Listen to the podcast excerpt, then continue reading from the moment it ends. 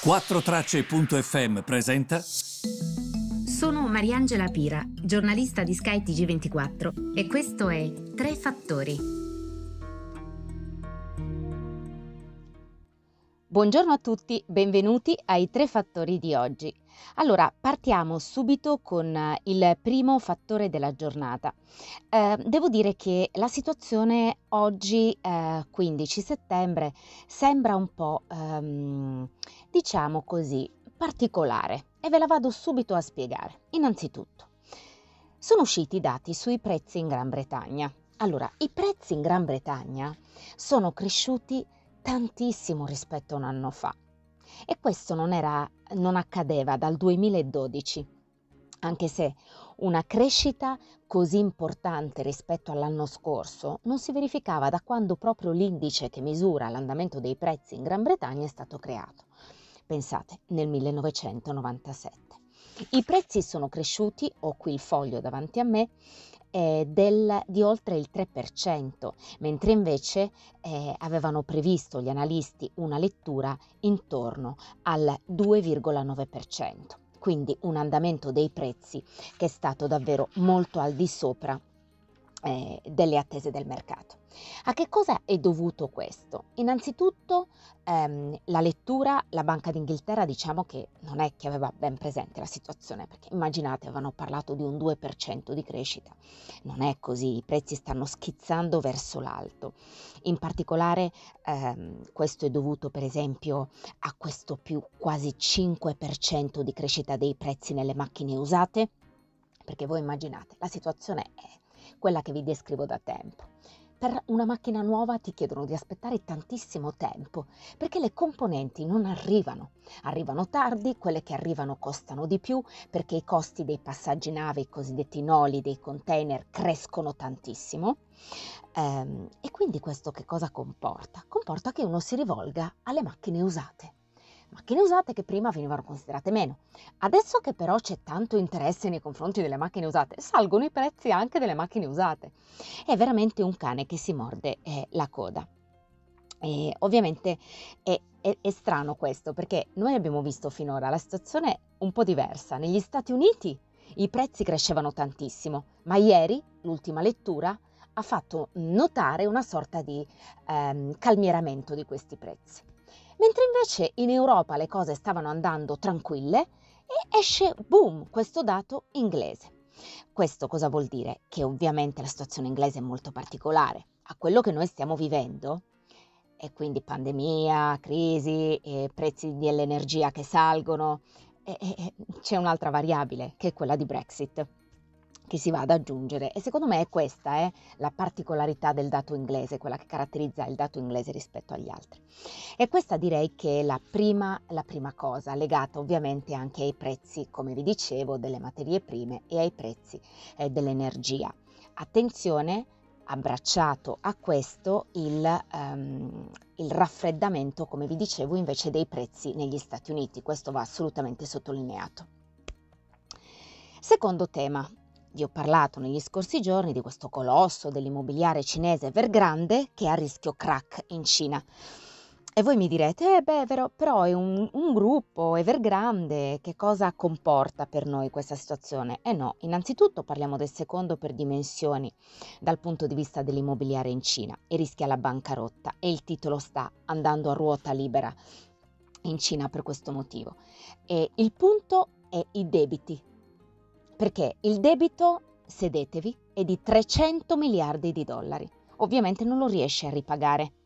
Eh, perché eh, lo ha tentato in qualche modo ehm, di ripagare cedendo appartamenti che aveva costruito e che non erano ancora finiti, ma questo non è bastato. Il problema è l'atteggiamento di Pechino. Cioè, se il governo lascia fallire la società, innanzitutto il mercato dice, non ci sarà sempre la Cina a falsare in qualche modo il mercato e a ripagare i debiti di tutti. Aziende, dovete comportarvi in un determinato modo, ma così facendo ovviamente eh, eh, se la lasci fallire, attenzione perché sono milioni i risparmiatori che hanno investito in Evergrande e quindi getterà tantissime ombre sul titolo in borsa. Anche perché la gente si chiederà, quante sono nella condizione di Evergrande, da sempre tutelate dallo Stato. Infatti questo getta ombre sull'atteggiamento dello Stato cinese da sempre. Le dovevi lasciar fallire da sempre, non portarti avanti questo problema che poi è diventato la classica palla di neve che si accumula, accumula, accumula e diventa gigante. Ovviamente sto molto semplificando, però per farvi capire che questa è una situazione che potrebbe arrivare anche a noi, perché se la Cina non si riprende, non si riprende la Germania da cui la Cina ordina, non ci riprendiamo noi da cui i tedeschi ordinano ed è sempre il solito cane che si morde la coda. Um, allora, eh, se eh, c'è anche un'altra ipotesi, il governo di Pechino potrebbe decidere di salvare Evergrande. In questo caso ovviamente non dà un messaggio responsabile, dice ehi ci siamo noi qualsiasi cosa accada. E quindi qui la situazione è che c'è tutto un problema di questioni irrisolte da decenni. Innanzitutto non sono trasparenti. Sull'immobiliare, per esempio. Qual è il rapporto tra le società e il governo? Quanto c'è di Stato nelle aziende, ovvero le amministrazioni locali, che sono lo Stato?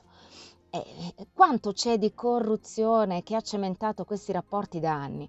E poi c'è il mercato immobiliare cinese che è molto distorto perché la Cina ha costruito più di tutto il mondo messo insieme cinesi eh, sostanzialmente hanno più spazi per vivere di tanti paesi sviluppati.